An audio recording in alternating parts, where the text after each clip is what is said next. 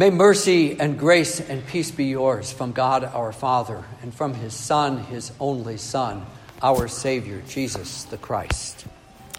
A question to begin How many countries around the world are ruled by monarchies? Any guesses? Okay, I'll answer for you. Most authorities count 44.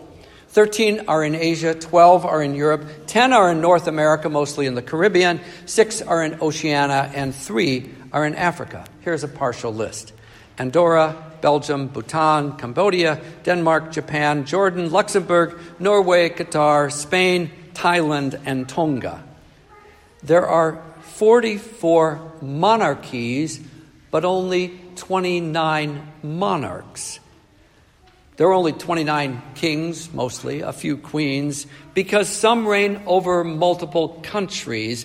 Queen Elizabeth II was monarch over 12 realms of the British Commonwealth. But now there is, after almost 71 years, a King Charles III. And yes, season five of The Crown dropped on Netflix last weekend.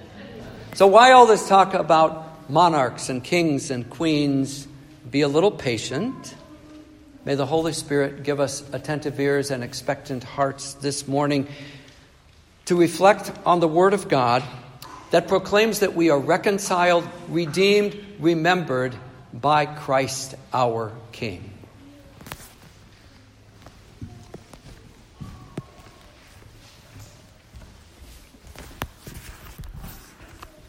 People God dearly loves. The last Sunday of the church year has a second name.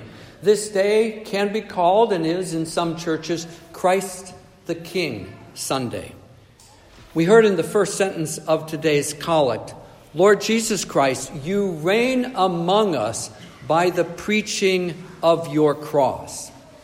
With that designation as Christ the King, the color for today could be white, not green. White the color of our God and of our Lord's divinity. But let's go back. Back to 1 Samuel chapter 8. Back to when God's people, Israel, clamored for a king. They said to, no, they demanded of ancient, aged Simeon or Samuel, the last judge, appoint a king to lead us like all the other nations have.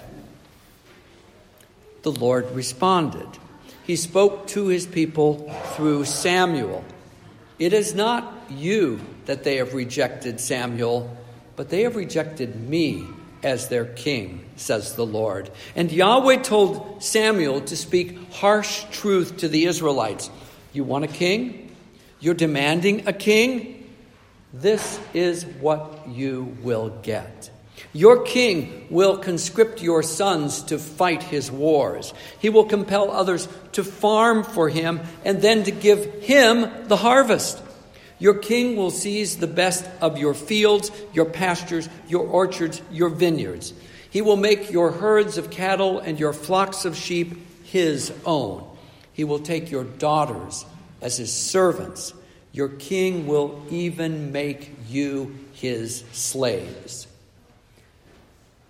But stubborn and sinful Israel refused to listen. They shouted, We want a king over us. We want all these things. We want to be like the other nations. So God gave them what they wanted. Saul was first.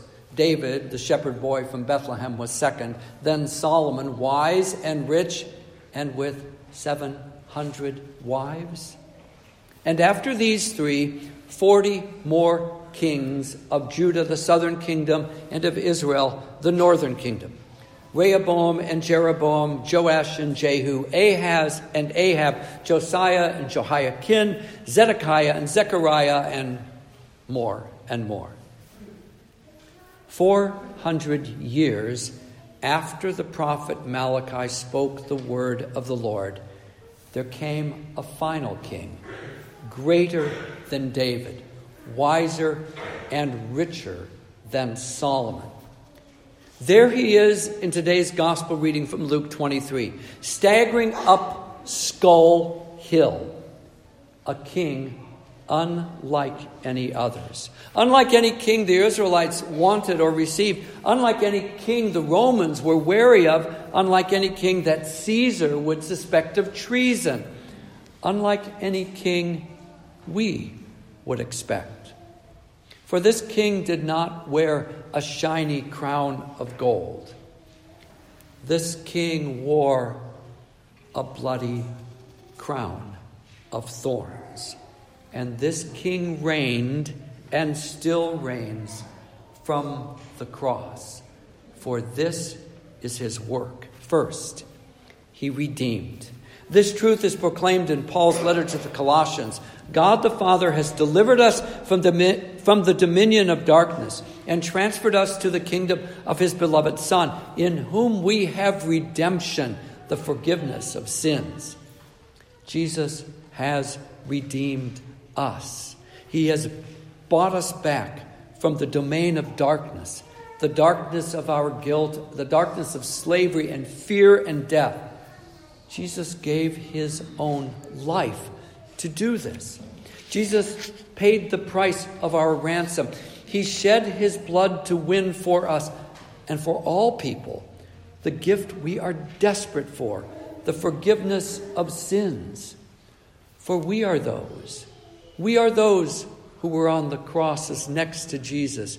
We deserved the due reward of our sins, punishment for all of eternity. But our Lord prayed from the cross Father, forgive them, for they know not what they do. And that forgiveness is sure and certain and sufficient. It is forgiveness for the original sin we are all born with, the original sin Cole Edward was born with. And it is forgiveness for every sin, every sin we ever have or ever will commit. King Jesus did this work for us, for you and for me, and he did more. Paul writes in verses 19 and 20 of Colossians 1 In him, that is, in Jesus, all the fullness of God was pleased to dwell, and through him, that's Jesus again, to reconcile to himself all things, whether on heaven or in earth, on earth or in heaven, making peace by the blood of the cross. Reconciliation is difficult. When I am at odds with someone, I don't want to admit I'm wrong. I may say I want to be reconciled, but what I really want is for the other person to say, It's my fault, it's my problem, I'll be the one who changes or moves. God the Father desired reconciliation, and it was difficult. It meant the blood of Jesus, his Son, on the cross. It meant declaring peace with his enemies. Do you know any of them? Look around you. You look at me, and I will look at you. We were the enemies that God would dare to now call us his friends. King Jesus did this work for us, for you and for me, and he did more. I wonder if you were surprised to hear a Good Friday scripture at the end of November. Are you surprised to hear about weeping and lamenting women, about gambling and mocking soldiers, about scoffing bystanders, about two criminals also nailed to rough wooden crossbeams, one of them railing at Jesus, innocent Jesus, saying, Aren't you the Christ? Aren't you the promised Messiah? then save yourself and save us too. And are you surprised to hear the other criminal, the one on Jesus' right, speak up, rebuking the railer? Are you surprised to hear his simple and strong appeal Jesus, remember me when you come into your kingdom? There is surprise in those words because they are our words. We will pray them in a song in about 12 or 15 minutes. We may pray them when we are dying, actually and finally dying, or dying in the pain and brokenness of life this side of heaven. And don't be surprised at the answer. Don't be surprised at what our Lord said with a powerful today to that man on his right on Good Friday. Jesus also says to each of us and to all of us Truly I say to you, you will be with me in paradise because I did not save myself. I saved you by my cross and by my third day victory over the grave. Our Savior remembers. He always remembers, for He has written our names in the blessed book of remembrance that Malachi talks of. King Jesus did this work for us. He did this work for you and for me.